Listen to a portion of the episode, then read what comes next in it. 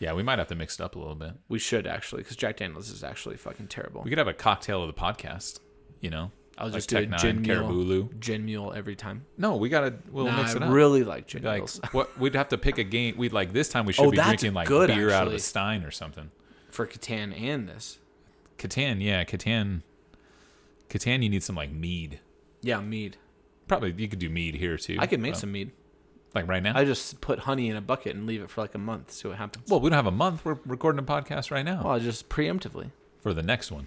I have a honey bucket right now in the back that's been going for a month. I knew we were gonna do this. Oh, that reminds me. Um, all right, well, next time look out for that. All right, but for now We're we'll just take, this shot, of Jack, Daniels. What are we drinking to? Um, the the social club. The board game social club. Yeah, here's, here's to it. here's to everyone else. All right.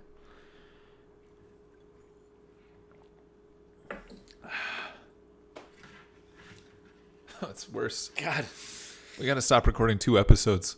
we have to stop drinking Jack Daniels. I blame my grandpa. Frank Sinatra, fuck that guy. Doubt came in my mind, as I'm sure it's coming to yours. Leaving one to ponder about whether it's right or not. These last few of many days. What's going on, guys? Let me introduce you to my friend. His name is AJ. He uh, he has an amazing degree from CU Boulder in musical theater. AJ, give us an example. Oh, um, no, no, not gonna. Worth a try. Well, anyway, this is my friend AJ. What's up, guys? Yeah, there I put he my is. headphones back on so I can hear y'all. There's my friend AJ. Listening to some Nathaniel Rateliff and the Night Sweat, so I say things like y'all now. That's ooh, He's, uh, oh, there's some musical theater for you. I just theatered the shit out of that. Improv. I just improv. I just Used changed an my accent. Yeah, I use my accent. I got you. Y'all. Welcome to the Board Game Social Club. The BGSC. The BGSC, the Board Game Social Club. Glad to be here. Glad to be back at it. That guy over there is Robbie, and he's my partner in crime on this board game podcast, Board Game Social Club. Today, we're going to talk about Small World. Small World. God, what a good game. This is a good game. This was Oh, just so you know, this is not the TV show about Superman. Because I Oh. literally told someone the other day we were going to do a podcast about Small World, and he was like, "The TV show with Clark Kent." I was like, "Nope, different Small World." We should maybe later we'll do a podcast about that Small World. I've never seen it. I've never seen it. Bobby loves it. He was yeah. Bobby does love it. Well, you, you'll meet Bobby. We'll get Bobby on. Get one of Bobby these. on one of these times. we need a third microphone. We did. We needed someone who's going to challenge me for beard of the week. He won't. He win. will not do No, he's not going to win. no but- one can challenge you for beard of the week. Uh, someone well, someone saw a guy there. at the restaurant last night and had way cooler beard than me. Nobody in our social club could challenge you right now. No, this is actually pretty trimmed up. Be honest with Looks nice. it was like down here one time. But that's not what we're talking about. We're talking No. about musical theater. Yeah, no, no, we're not. I'm talking Oh. about board games. Oh, right. The board game aspect of this is definitely the small world this time. But what about the social club, AJ? What is that all about? um, well, what it is is Robbie and I really wanted to make a podcast to just discuss board games, have some hilarious banter. Because we're funny. Yeah, we're really funny. And we thought it'd be kind of cool if the two of us were kind of the staple pieces. And then we just invited our friends to join in on certain episodes. We have one friend, Josh, who we're really excited to get on. But we have a lot of friends that might want to come join us and have a little have a little fun discussing board games. So I think it could be a big social big social club. Even if they're not part of our podcast, they definitely are part of the podcast, you know, because you can't play a board game by yourself. For Not very sure. many. Yeah, for sure. That's a good point. I wasn't even thinking about the social club like that. All right, well, let's get this thing started here, Let's do shall it. we? Ladies and gentlemen, welcome to the world of Small World. This small world is teeming with life, 14 different races to be exact, each with their own strengths and weaknesses, ready and waiting for you to guide them in conquering the land. Choose your race wisely, as it is up to you how you will use them to take over the world. Unfortunately, each race cannot go on eternally and will eventually be spread too thin. Luckily for you, when one race has exhausted its usefulness, you may sacrifice them in order to take control of a young, fresh race. As one last testament of their loyalty, the sacrifice race will leave behind monuments of their people, allowing you to keep your claim to their lands. But beware, you are not alone. Other entities will be vying for control of the land. Maintain control of the land, and you will be rewarded handsomely. Lose control, and watch your rivals bathe in riches. The object of the game is to be the richest player at the end of anywhere from 8 to 10 turns, depending on how many players there are. All right, before I get into sort of the visuals of the board and the accessories and the pieces and all that, if you guys would like to um, have like a visual aid, we've got an Instagram account at the Board Game Social Club, and you can go on there. We'll have some pictures. Um, we'll maybe have like a, a like a game mid setup that you can just glance at and look at the different race tokens and all the different stuff. Uh, you know, as you're listening along here. So let's take a look at this game board. When you unbox this thing, you're gonna see that it came with two double sided game boards. And the purpose of this is that each side accommodates a different number of players, ranging from two to five. Each board is broken up into beautifully illustrated territories, each dedicated to a different land type. There are mountains, fields, farmlands, swamps, forests, and bodies of water. And then in the corner, you're going to see an area dedicated to keeping track of the turns. Robbie, why don't you tell us about the accessories that go along with this game? So there's a couple of really key accessories that you're going to want to know about as you start to play this game. The first one I want to talk about are these little things called race banners, and these are kind of the the banner that represents each race. So each race banner has a has kind of the same features on it. In the bottom right hand corner, you're going to see a big number. This number will contribute to the number of armies you have to take over territories in the small world. On the left hand side of your race banner, you will see your race's special ability. So the next accessory that we're going to talk about is the special ability badges. This is going to be paired with your race banner and it's going to give you an ability that nobody else has. And when you look at this, it's got a cool picture, sort of depending on what it is. And it's going to come with a number on the bottom left. And that number is going to be added to the number Robbie talked about. You add those two together, and that's how many armies you start with. All right, I'm going to talk also about race tokens. So we have race banners, but then once you've selected your race, which we're going to get into in just a second, you're going to get a certain number of race tokens. You can kind of imagine these to be the armies of your race. So the total number between your race banner, like I talked about, and the power badge that AJ talked about, when you add those two numbers up, that's the number of race tokens you're going to get. Right. These little race tokens are kind of like a one inch by one inch square, and you're going to use them to play. That's what you're going to actually place onto the board. So just really quick, just a few more um, accessories to go through. There are coins that you're going to gather. There are four different denominations ranging from one to ten.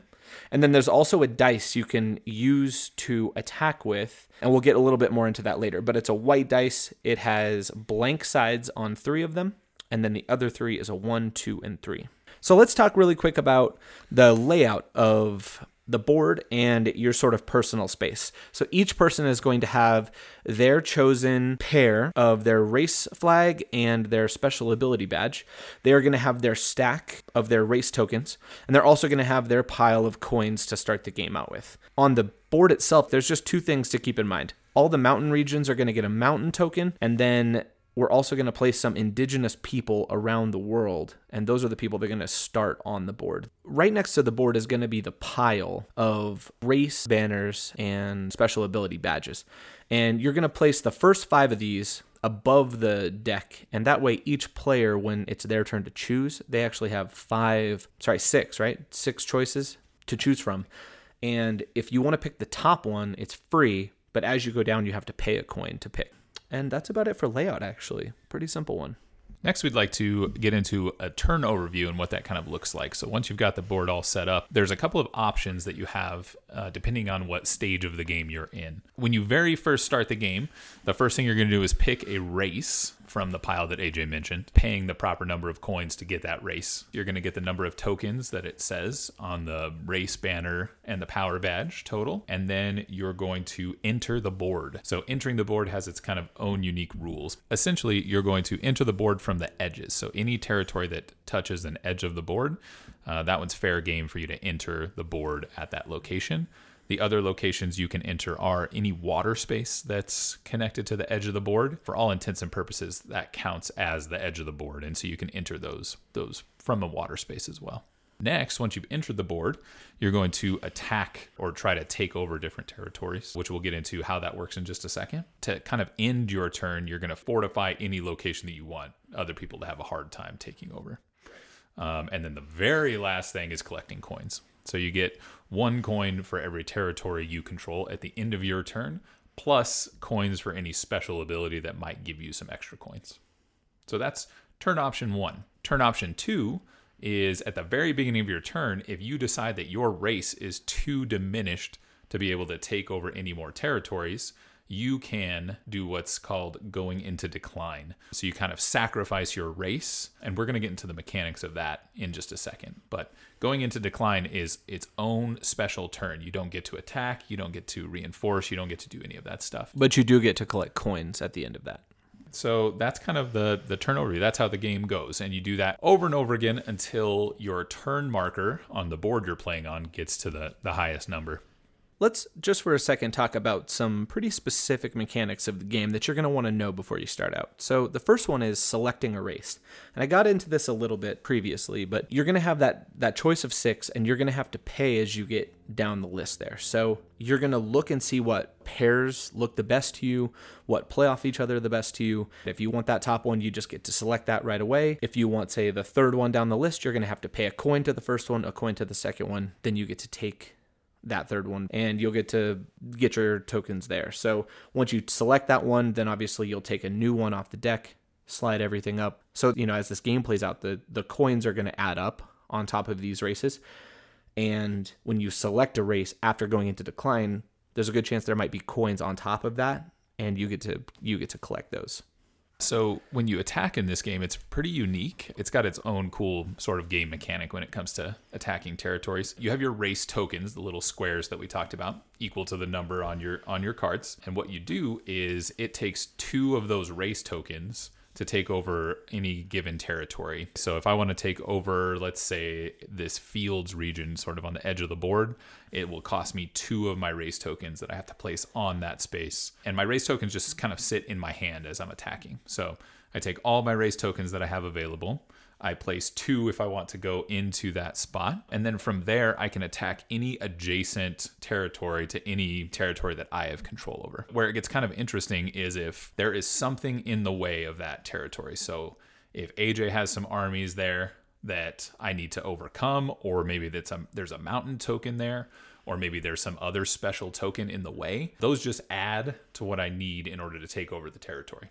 Let's just say, for example, there is a mountain region with two of AJ's tokens in it. So right there in that territory, it's really easy to just count. The game makes it really nice. You just get to count one, two. There's a mountain token plus two of AJ's is three. Plus I need the base two to take over that territory. So total, I need five tokens if I want to take over that spot. At that point, if I take over that spot, AJ gets removed from that spot. He gets to keep all but one of the tokens that were in that zone when I took it over. And then the mountains in that region stay there. So special tokens, depending on the token, might stay there. They might leave. It kind of depends on the on the token that they are. Once I return AJ's tokens back to him, I leave the mountains there. If it took me five tokens from my army to attack that, then I have to take those five tokens and I leave them in the mountains in the mountain zone. So from there, I can keep attacking with whatever tokens I have literally in my hand, or I can decide to stop and fortify. If I stop and fortify, the way that works is I take all of the tokens off of the board and leave one in every territory that I own. So you have to leave at least one in the territory if you want to own it at the end of your turn to get coins. It's actually kind of cool in the rules if for whatever reason if you decide it's it's in your best interest, you can take all the tokens out of a territory when you fortify but if you want that territory, if you want to own that territory and gain coins, you have to leave at least one token in that zone. I take the other ones in my hand and then I can distribute those however I want onto any territory I own. So maybe I distribute them evenly uh, to kind of fortify my edges. Maybe I distribute them all to one spot because I want to control that one spot for sure. Whatever whatever your strategy is, those are your options at that point. So we just wanted to give a quick example of what a race might be and what his sort of ability is, and then what the power badges might look like. So I picked two random ones out of the deck, and I've got the skeletons paired with the diplomat. That's my first pair. And then I've got the tritons paired up with the flying ability. The skeletons get one additional race token if during their turn they attacked at least two territories. You can use that, and if you do it over and over and over, you can actually make your army bigger. And then the diplomat allows you to choose one opponent and not attack him during your turn. And then they are not allowed to attack you during their turn. So um, that one comes really into play if you're only playing a two person game. And then, really quick, the Tritons have an ability where it costs them one fewer army around water to attack with. So if it's a blank territory with nothing on it at all, they can attack that territory with one token and so on and so forth. If everyone else would normally need five to attack with, they only need four to attack with as long as it's adjacent to a body of water. And then the flying ability just basically bypasses your need to be adjacent to a territory in order to attack it. You can literally attack all the way across the board, uh, hop and jump and do whatever you want with that flying ability. Both of these selections have a five and a six, and so both of these would get 11 armies to begin with. The last game mechanic that I want to discuss is going into decline. So when you go into decline, you do it at the very beginning of your turn. You don't get to attack. You still get to collect coins. And what you do is you will flip over your race banner. So it'll be upside down. Um, it'll have a picture on the back. It still has some details on the back. Every race is maybe a little bit different, but your banner is upside down. Then you ditch your special power badge. You put it at the bottom of the draw pile for special power badges. And then you take all of your race tokens that are still out on the board and flip one of them over at every territory you own, and then remove all the excess from the game.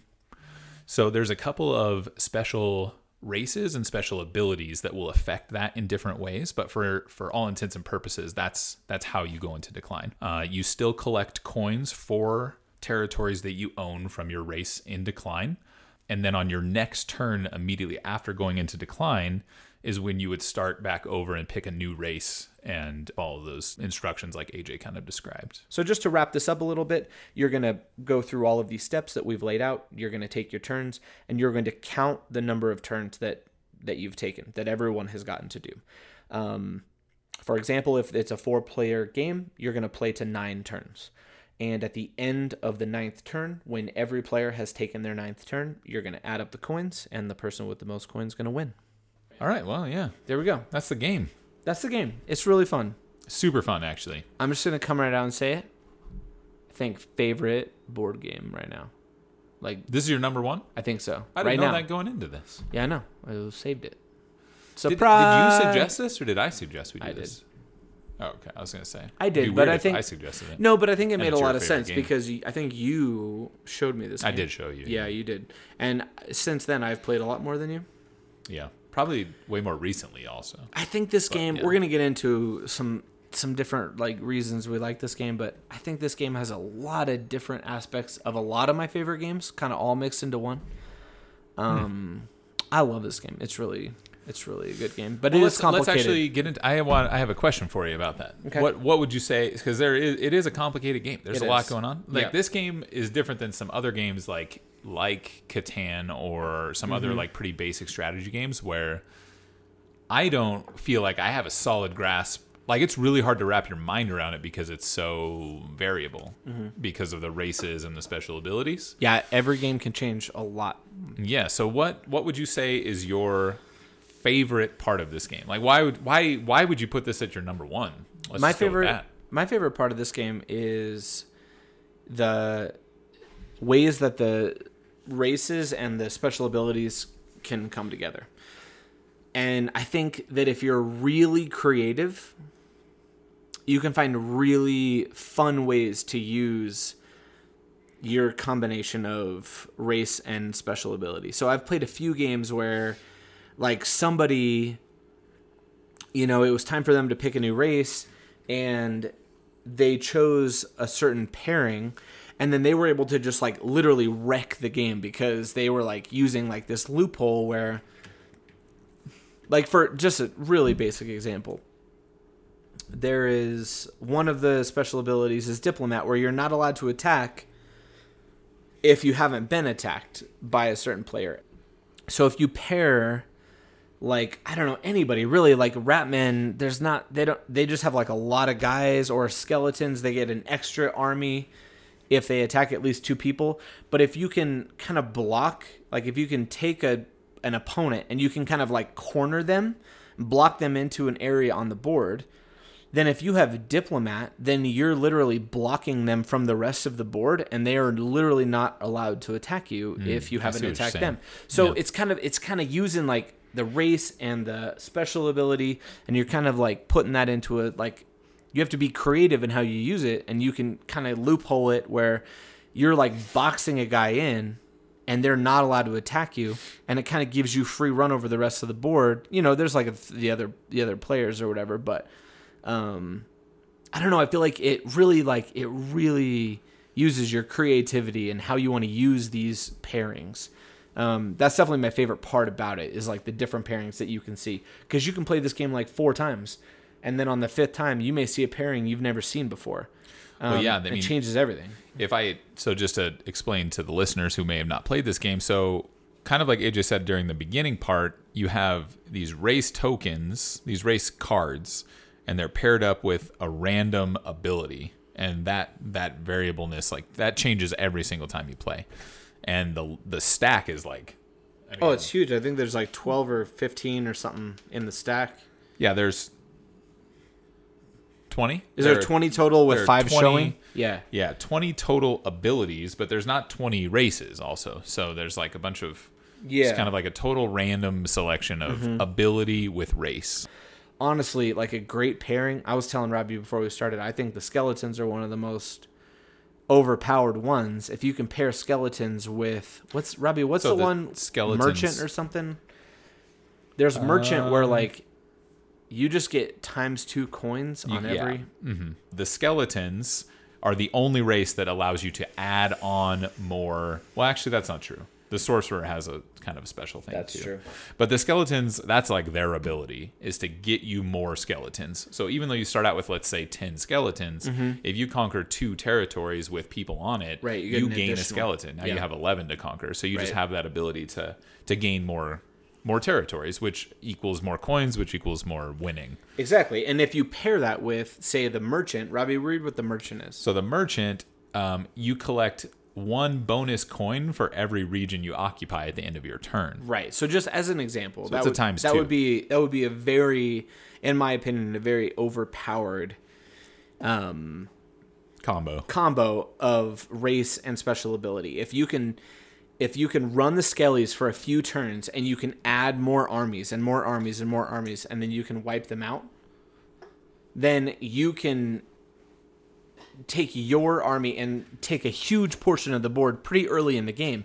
And if you do that and you get lucky enough to pair that with the merchant, then you can have double coins for a really long time. And so like every turn you're banking maybe 11, 12, 13 coins when all of your opponents are banking 5, 6. It gives you such a huge advantage. And something like that, you know, it's going to build you such a lead early on and that's kind of what I was talking about, where like you, it's sort of luck of the draw to like get that pairing, but it takes a lot of creativity sometimes to like use these pairings in the exact right way. And I, I've played like a few games where like you play with an opponent that like will use a pairing like you never would have thought of, and it really surprises you. I think it's such a cool aspect of this game that it, it really takes like a creative mind to like see what you can do with these pairs. Nice. Yeah. AJ, cheers, man. This is Cheers. There you go. time for a social club All right, aspect. I'm Social, gonna- social club. social club. All right, well that's cool. That's a that's a pretty. I mean, it's not really fair that you picked like the thing that sets this game apart from every other game is your favorite aspect of this game. I know. I feel like you stole the good one. I know. But there's a reason it's like one of my favorite games of all time, man. You I mean, it makes sense. gotta just like pick it.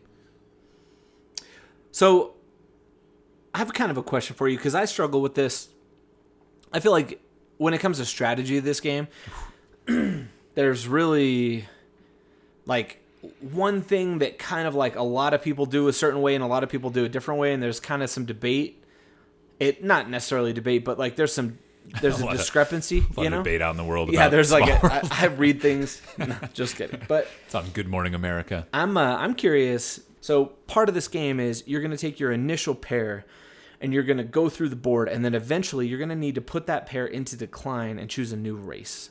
Are you the type of player that likes to do that pretty early? And maybe there is a pairing out there that you really like, and you don't want to miss out on it, so you're gonna go into decline early on, and you're gonna grab that pairing. Or do you like to take your initial pairing and really like spread them out and get as many coins going as possible for that turn? Make sure that your decline race is like gathering you eight, nine, ten coins, um, and just really wait and go into decline late. What would you say your inkling is on that? That is a really tough question. I and that that right there is like the crux of this game for me. I think that if you like that, the question of going into decline and when to go into decline is the is the quintessential question of the game. Are you gonna? Thirty seconds. I'm so fast. You don't even. All right. Well, I lost my partner.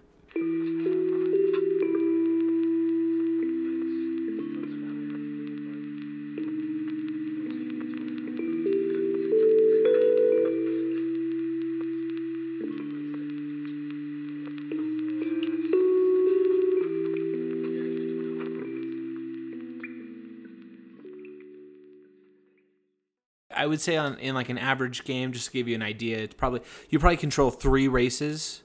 I've played a game where I only controlled two because I tried to just like take them for all they were worth, and I've played a game where I controlled four or five. But I would say on average, it's like three per game.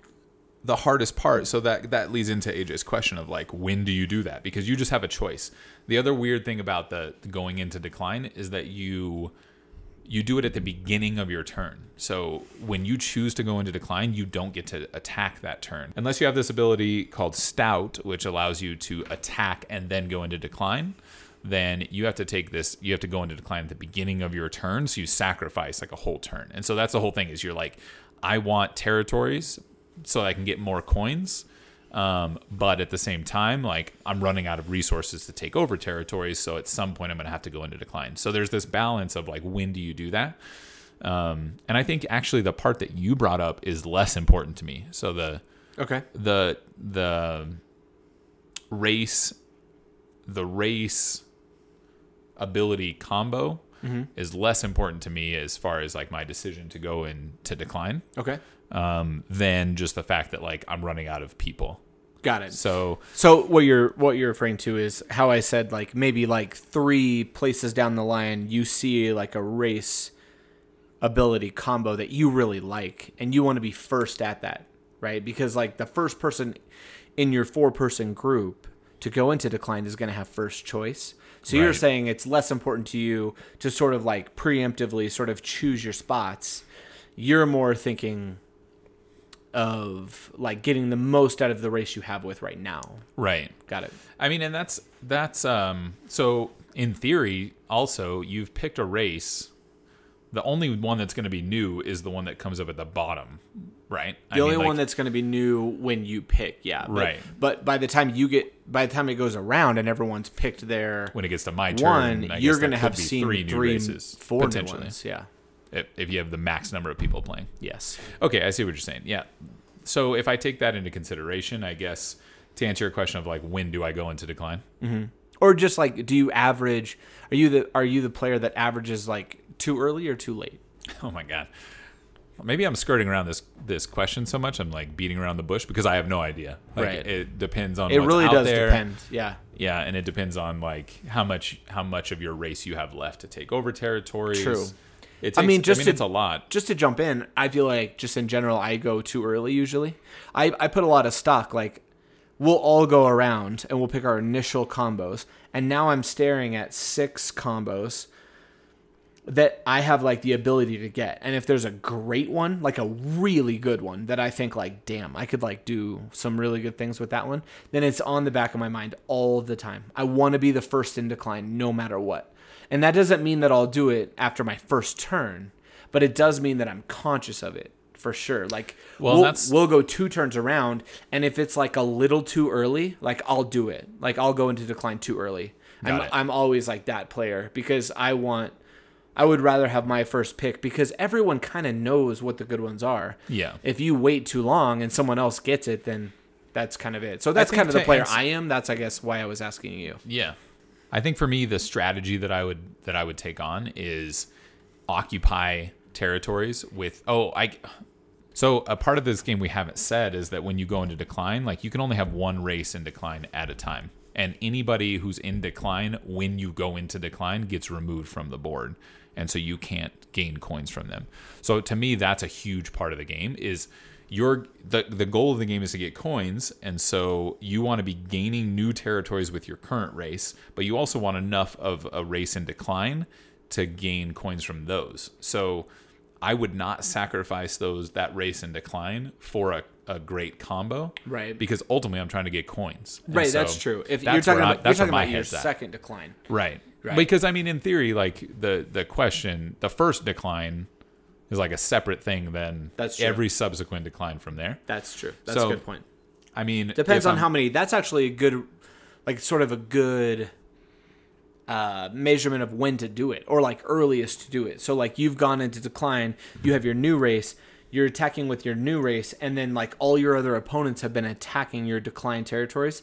Say you get down to only one territory left, that's right about where that buzzer goes off, where like you can go into decline again, right? Right. So like you're you're only sacrificing maybe that one coin you're still going to get credit for all the other coins in your for your second race and now you get to start over so that's actually kind of a good general like sort of rule Yeah, I guess that's my that's that's my thought is I'm trying to maximize my current race Yeah. and my race in decline. That's and true. I'm trying to keep that balance yeah as best I can. and then i think just to keep in mind there's a couple of like special abilities or race abilities that they're going to give you like double coins for attacking so you know like okay even if i'm going to like go into decline choose a different race maybe it has an awesome ability and I'm going to give up like say 3 or 4 different coins on this turn but within two attacks I'm going to get double coins on these attacks you know so it'd be worth it that way No, Hmm. That's to true. just sort of like depending on the ability and that's all these games you know that's it's actually like the that's a really interesting part of this game is that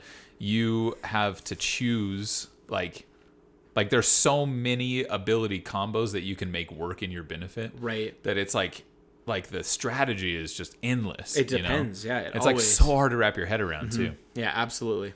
Yep. Um speaking of that i have a question for you. Okay. Okay so would you rather play this game or would you recommend i guess playing this game drunk or sober or neither or both? I mean neither is like impossible but god that's a good question. Like, does it matter? Or It would you want to play it drunk? Or would you not want to play it drunk? it depends i almost always want to be drunk you know You're good at Um, it too. Just kidding. I am good at it. It's true. Um, not kidding about that. But, um, God, I feel like in general that's a pretty good question for the average person. I'm good at stuff drunk. I feel like I probably have better. Everyone says that though. I'm really. I'm. I I mean, I, I- would say the same thing. I'm that you're better. at, disagreeing. you're better at board games drunk. No, I'm just better at. I'm just good better at things li- drunk. Better at life drunk. Yeah.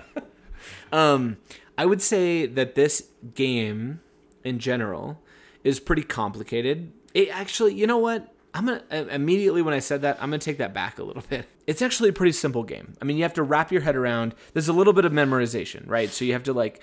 It takes maybe two or three times playing, and you have to memorize the races and what they do, and you have to memorize the abilities and what they do. It doesn't take that long. Um, and then after that, it, it- the game is actually like fairly simple. But I would say, like in general, board games, if it's a very complicated game, you probably don't want to do that drunk. You know, like you're gonna want to if you if you care about winning and it's complicated, you probably want to just like have your head on straight a little bit. If you're playing fucking uh, slapjack, Checkers? checkers, yeah. If you're playing checkers, you know, you probably don't. There's not a lot of there's not like a Dangerous. I'm drunk. just saying, you don't have to really like worry about like your strategy too much. There's a little bit of like, God, what what game am I trying to think of where like you try to like remember what the other guy's doing? You like sort of count cards a little bit. memory. Yeah, yeah, memory. That's that's a good not term. it. That's not it. Um, anyways, I'm just saying in general, this game is fairly simple. I feel like you can run a strategy through this game, and it doesn't take a lot of memory or or like super deep concentration. I Right. know what you- I see what you so mean. like I feel like, like I said, I think I can play this game pretty drunk. I could feel like I could play most games pretty drunk, but this game, I think, just in general, once you have the basics, it's pretty simple, right? So I think any general person can probably be, you know, feeling pretty good and still play this game. And I'm trying to think really off the top of my head, I'm trying to think of a game where like that would be the the opposite of that, you know? yeah. Like say just like okay, this isn't a board game, but like if you're playing like like poker, like at a casino, where like it's pretty important to just like try to keep track of like how everybody's betting and like what your cards are and like the the math of like what your odds are to win this hand based on the you know all that shit. Like you probably shouldn't go into that pretty wasted. You're gonna lose money. you lose know, money, or yeah. like even you know even craps. You know, like any any kind of thing where like it it really is going to benefit you to try to keep some things going in your head, try to remember some things, and like there's a lot of stuff going on. You know, this game did game I is play the other actually this game is simple. Like really, once you once you kind of get it, I'm not saying it's going to feel simple the first time, but it really is pretty basic. You know, I was playing a game the other day. I don't know if you played the game um, Villainous. Have I you have played that not. game? That Disney game where you you're like the villain from their movies. Yeah. And you just take on your own character. But literally everybody who plays has their own goal. They're like playing their own board. They're Yep. like doing their own thing. And so you you don't like no one's managing you. You have to completely manage yourself. You know, and you Different to- like rules, even like different rules per player. Or, there's like a there's like a general game like machine like game Mm-hmm. mechanics that that play out and everybody plays by the same mechanics but like for example if i'm supposed to gain like when when another player does this you gain this if you don't keep track of that Oh, nobody else is going to do it for you Got it. So and it would drunk- naturally come up yeah Got so it. when you're drunk Yeah. you're just like you it just the, your turn goes on Nice. and the other person goes and then you're fucked you know Yeah. you like you lose out That makes sense. I thought of another one actually. I don't know if you guys have played a game called Secret Hitler.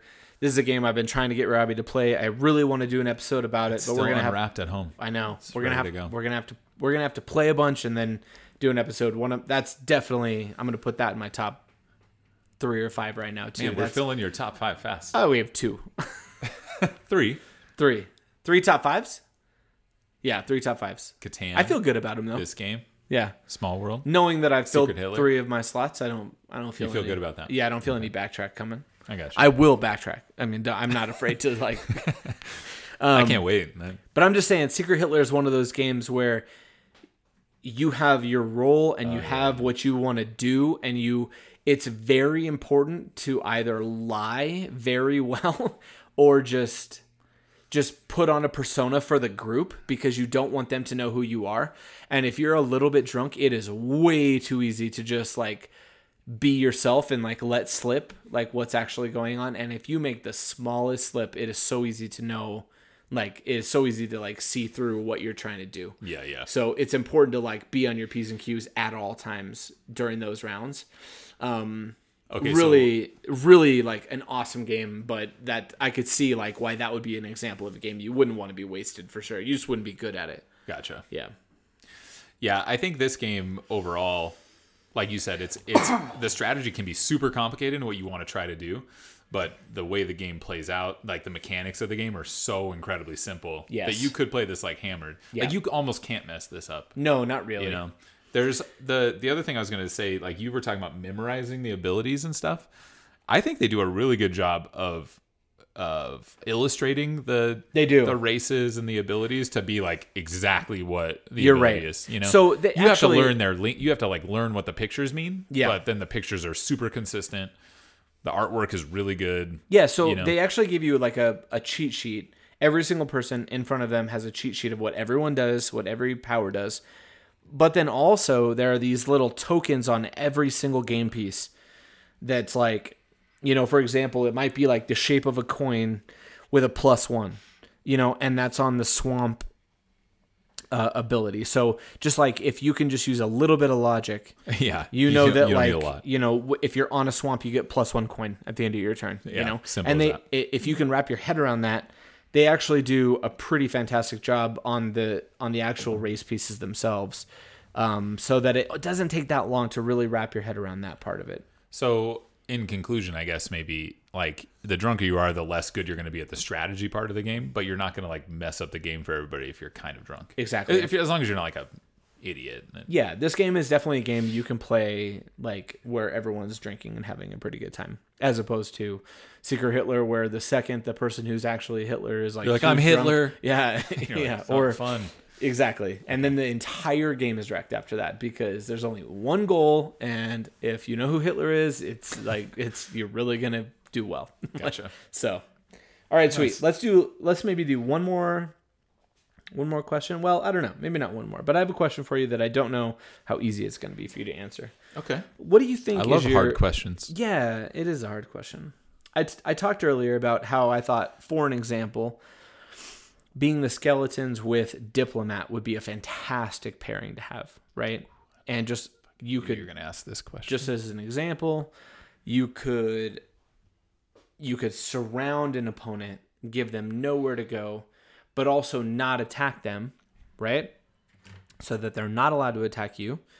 And you could do a lot of damage with that pairing. So my question for you is give me another pairing that you really like. Not maybe not even a pairing. We'll go a little bit easier. Like what what is a what is a race that you love to see? Maybe it's maybe it's trolls. Like maybe you love the ability to have like one plus defense on mountain regions. Um, maybe you love the Tritons. Maybe you love to like attack with one less army around water regions. Like, what is your favorite race or one of your favorite races? And then if you have something in mind, what's your like one of your favorite pairings to do? And I have one. If you need a second, like I have another one Another question. in mind. No, I have I have like another pair that I could like give if we want to just like balance out. no, I got you. Good, nice. Go for it. Yeah, I think I got you. Cool. Go for it. So, all right, there's uh, the Amazons. Mm-hmm. That's a really good race. Um, the Amazons, you get like four extra people to attack with, um, just just for the attack, but you have to kind of take them back when you when you end your turn. So that's kind of a good thing for a short term attack, but not not very good in the long term because you don't actually get to use those to occupy territories.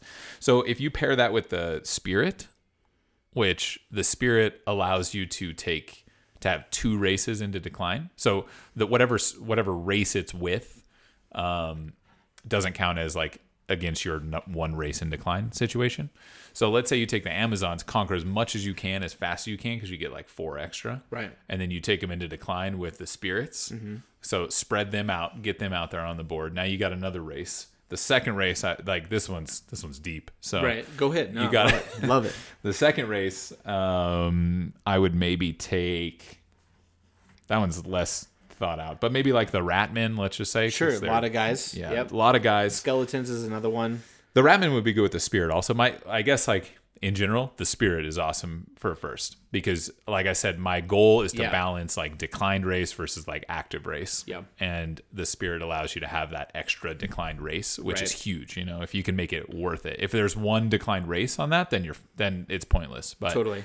so you need like the spirit with a bunch of guys, take over a bunch, go into decline, get another one. I'm not gonna. It would take me too long to figure out like what that next race would have to be. But Sure. Well, if I one. get next another race to like take over more, but you don't want to like have to take over your the first race in decline. So you want to take over Oh, your opponents exactly. Yeah. um, and then go into decline and then start another race. So the second one I would want to do with the berserk, which allows you to, or no, sorry, the stout, which allows you to go into Right. decline at the end of your turn instead of at the beginning. Right. So then you can Saves you a turn. Go ahead and conquer, yeah, and then go into decline. That's a great one too. The stout one actually I wanted to like make a point because it happens almost every game where like you're nearing the end game. Say you're on turn 8 or 9 and you're really like you're really at your wits end with the race that you have, but you know that going into decline takes an entire turn. right. Right? That's So such like a bitch. so like you're on turn nine, you're you say you're eight coins back of the leader. And it's your turn, it's turn nine. You know that you have your turn right now and you have one more turn and you're eight coins back. Like going into decline is awful right now because yes, you're like depleted and like you don't have a lot of attacking you can do with your current race. But if you go into decline right now, that's your entire turn nine. You're done. Right. And now you're saying turn 10, your final turn, you're going to choose a new race and you get one shot, one turn with them. Um so to me, like when you're approaching endgame, turn 7, turn 8, turn 9, um I like to pick my I like to go into decline my final time like around turn six, seven, eight, somewhere in there, so that you're not wasting a turn when it's like the most valuable. Yeah, to you. exactly. Yeah, That makes sense. which is why stout is so awesome. Actually, if you have stout, if you have something out there that's the stout one, um, it bypasses that. You know, Yeah. you can take your entire turn, and then at the end of your turn, you can say like, "I'm playing my stout card." I'm going into decline and it's happening immediately. So you don't have to waste that turn going into decline. So Right. that's a really cool one. Yeah, and then the the third race in that scenario is like I really like maybe I'll just talk about a race that I really like. I don't know that I would use them as the third one, but I think the trolls are really awesome. Mm-hmm. They're like maybe my favorite race. Yeah. Yeah, so the trolls, you put this lair, you put a trolls lair in your race when you occupy a territory with them. And then that troll gives you like plus one defense. It's like having two guys there at all times, pretty much. Um, but the cool part is you go into decline, and that that troll's lair stays there. So while you're while you're occupying that, you know, with your declined race, so it just fits really well into my whole strategy, and my whole belief that like the balance, you know, like For sure. you can't defend your race in decline in general, but you can defend your active race by reinforcing like your borders, you right. know. Exactly. Uh, but with the with the trolls, you get to defend your race in decline. Yeah, totally. One other, just real quick before we move on, one other one that I just love, just as like a little bit of a bonus strategy if it comes up, is I love pairing the special ability of flying with any race that has like a special thing on the board. You know, so like for Let me, example, let me pause really quick. Okay. So flying. So in general, you can only attack territories that are next to your active race. correct. Flying gives you the ability to attack, can attack anywhere on the board. Any yeah, any spot on the board, no matter where you're at. So if you compare that with somebody who has a bonus on the board, so like um, hu- is it humans?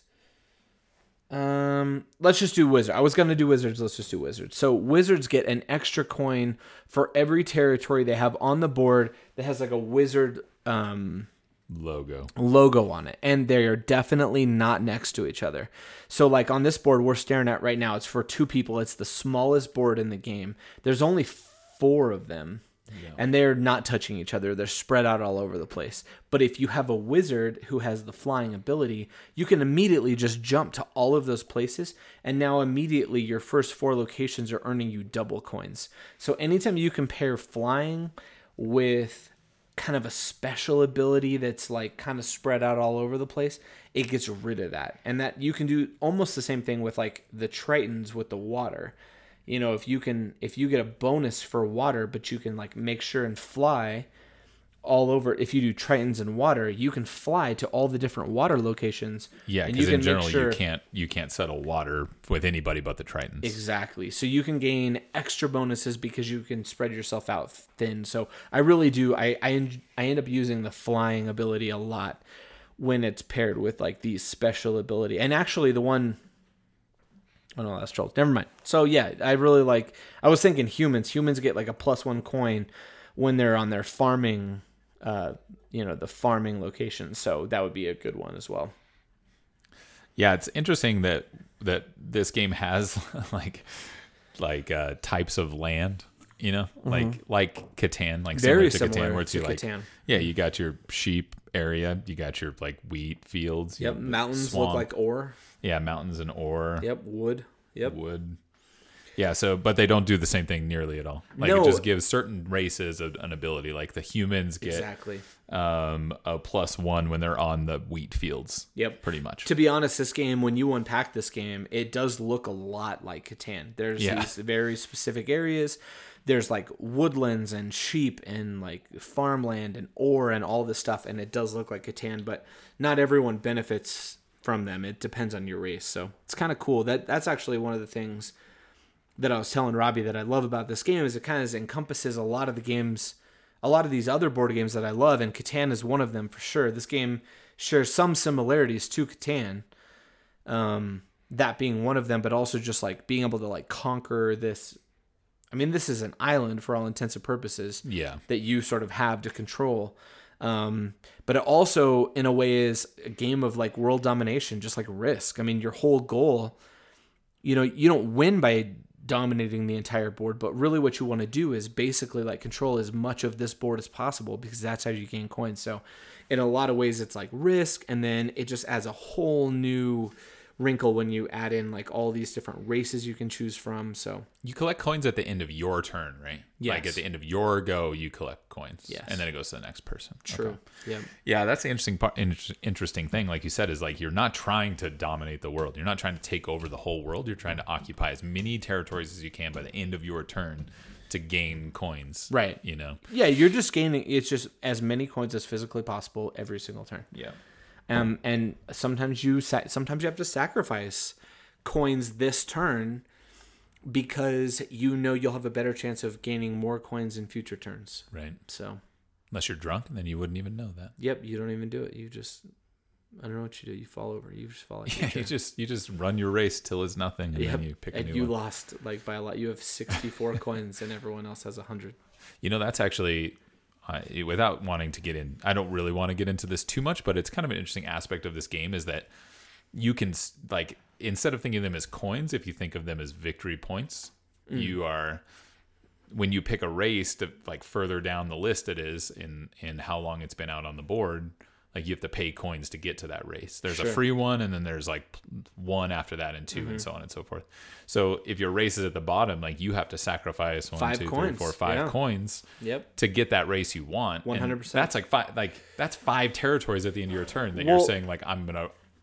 You're banking on occupying five extra territories sometime during the game. 100%. I've actually played a game where I was four, I think three or four coins behind the leader, and people have paid so many times to gain other pairs that were further down the board that there was like four or five coins stacked on that first position and I was only like four coins back. And so I went into decline. You can pick that first pair. You get a you get a bonus five coins. Yes, they pay you to take it. immediately puts me into the lead, right? And then if you can just attack a little bit, you know, it's a huge late game. Like late game, it's a huge thing to think about. Is Yeah. how many coins are you paying for your next pair, and can you actually get paid coins for that pair? by taking that pair. Mm-hmm. God, that's I mean that's like the coolest part of this game is there's just so much going on For that sure. like like you just said you can because when you when you pick a race let's say you pick the third one down to pay two to take the third one Yeah. you place a coin on those races above it so now they're worth a coin you know Sure. just they're worth a victory point for the person who Yep. who takes them so 100%. And there's I've just seen so many levels of, if it's a bad strategy here You know, there's a there's bad pairings all over the place. Like in general, I'm trying to think. I think dwarves in this game are really bad. They just like their ability is just really pretty terrible and doesn't give you a lot. And then there's a couple special abilities that aren't that great either. And if you get one of those paired together, nobody wants it, you know? Like you're going to hmm. go your entire game, maybe it's the first one, and by the time you get to the end of the game, there's gonna be seven, eight, nine coins sitting on there. And like, what is nine coins worth to you? Right, Like, yeah, who- who you might cares? be you might be five coins back. You know, you're just gonna gain nine coins for free. Yeah, you take that race, you go into decline your next time, and it's like you Who had cares? nine territories the last time. So who who gives a shit? Yep, no problem. Um, what else you got? You got another I don't. question? I don't. That's my last one. All right, I got. One, I'll finish it off with one more question. Do I it. think we're I'm excited. we're gonna be pretty close here. So, Yep. um, I want to know. I want you to describe the ideal person to play this game with, and the ideal person to not play this game ever with. Okay. Two things. Nice. Can I name them? Because I Sure. yeah. I'm just kidding. I'm not. Go gonna ahead. Name them. Oh, as Um, long as one's not me, unless I'm the one you want to play with. Well, for starters, this game is definitely one of those games I mentioned in our lab set, our last episode.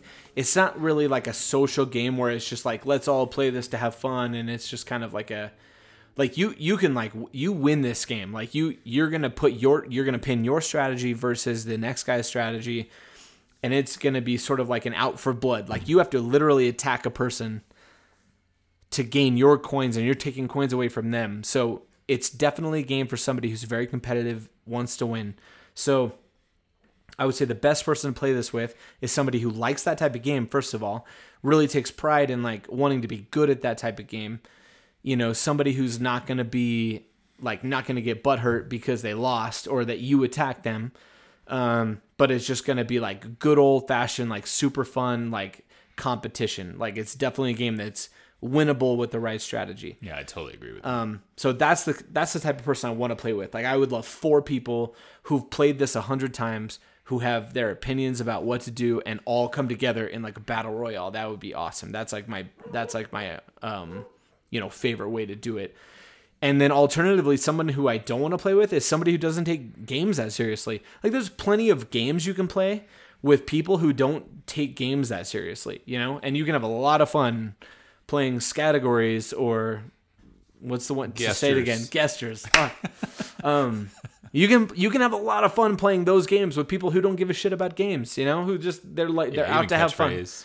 this is definitely a game for people who like to win games and it's it's very strategy based it's um it's definitely like thought provoking like i said early on like to me when it when this game is at its best is when the players are using a lot of creativity to figure out how like I, I can't tell you how many times i've played where i looked at all six of my options. I chose the one i wanted because i thought it was the best.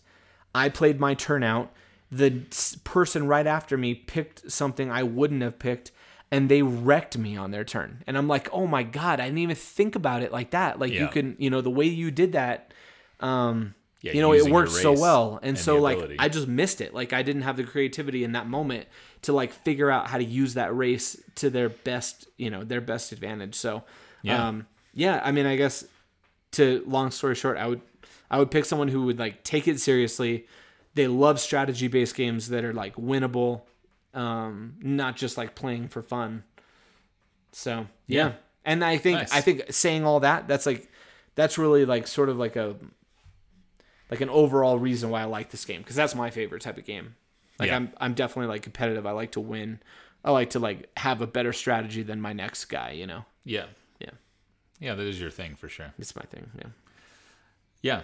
All right. Well, I think in conclusion for the, for this, an interesting thing we haven't talked or I haven't mentioned about this game is, you know, you kind of talked about how I had showed you this game, yeah but this game for me was a game that I picked up um, totally randomly.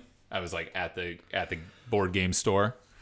Um, which is called Called what the- by the way can we get let's get into that a little bit where do you what's your board game store called my board game store. Yeah, it's called the Wizard's Chest. okay so you ha- you have a board It's like a store. legit board game store. It's the only board game store I know besides like you know the board game section at Target. Right see when i go out to buy a board game i go to like barnes and noble because they have I a was pretty to good say Barnes selection. and Noble has a good selection. Yeah, so they're good. Or like Amazon. Like if I hear about a game, mm. I'll just buy it on Amazon. I've done that several true. times. But you have a board game store. That's pretty cool. Like I we mean, don't it's in we don't it's have in that Denver. where It's on live. Broadway. Yeah. it's it's a little far away, but it's definitely. It used to be in Cherry Creek. And they Right. moved over to a different spot. Yeah, I've seen it. I've definitely I haven't been inside, but I've we should pretty, go. We should do a podcast from inside the That's Wizard's awesome. Chest. Talk to those people and Yeah. see if we can get set up. Yeah, Yeah. that's a good idea. Maybe they can sponsor us. I don't know. You want to give up the Home Depot games. buckets or I mean, I dig the Home Depot We take 'em with us. By the We way, take 'em with we got to take a selfie. we should? I didn't finish my thought yet, for the record, but we got to get the computer. in my dartboard. Nice.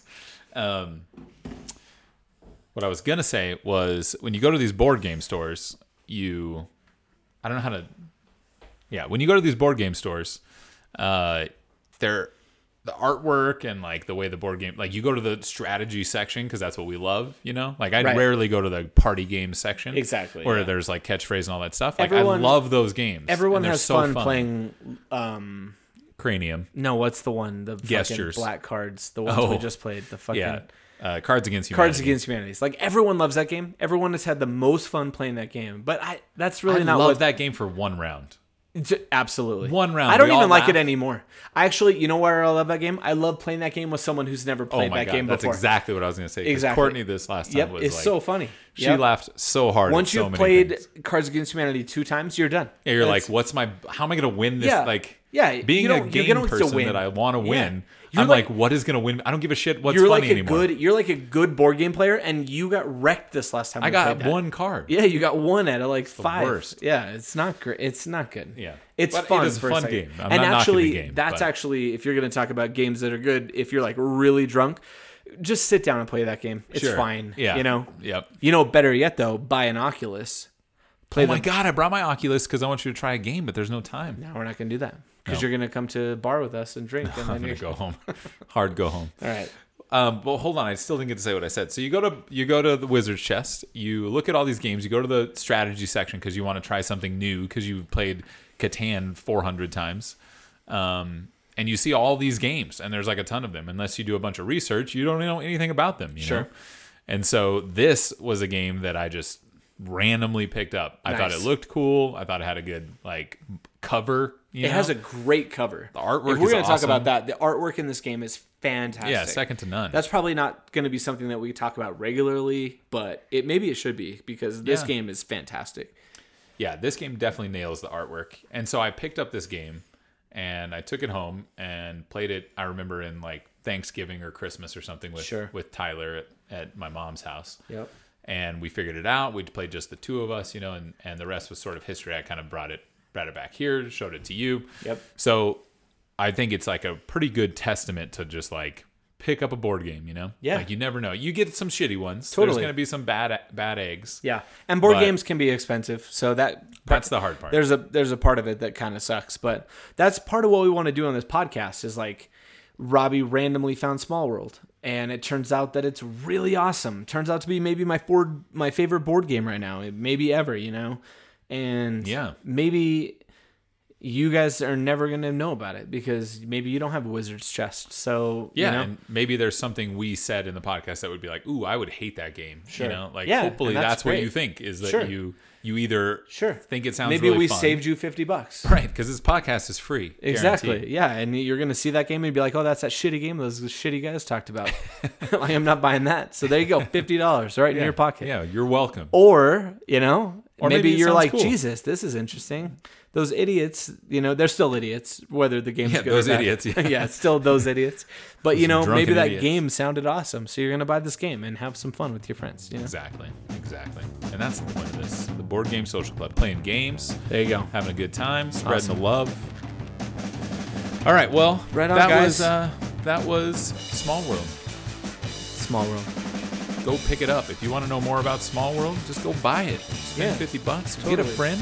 Also, I was wondering if we should do this. Thank you, Felipe. K. Oh, we should. I'm not even- Sorry. You do it. K. Felipe. K Arts. K Arts. Key Artes. There's a thing in there. You're gonna drop it. Sorry. We could cut. We'll Um, pause. Well, thank you, Felipe Kiart. Kiertz. Kiertz. Kiertz. Yep. Felipe Kiertz. I think Felipe maybe Kiertz maybe made this just game. like maybe Smart guy. maybe quick every episode we should throw a shout out to the creator. That's true. I don't Should we do a throwback to Catan? We didn't think old. No, What's his that name? guy. Klaus or whatever his name is. I don't even know. yeah. Yeah. Still small. World. Thanks to Felipe. But Good yeah, job, Felipe. this is uh that's that's small world. All right, guys. See you on the next one. See you later.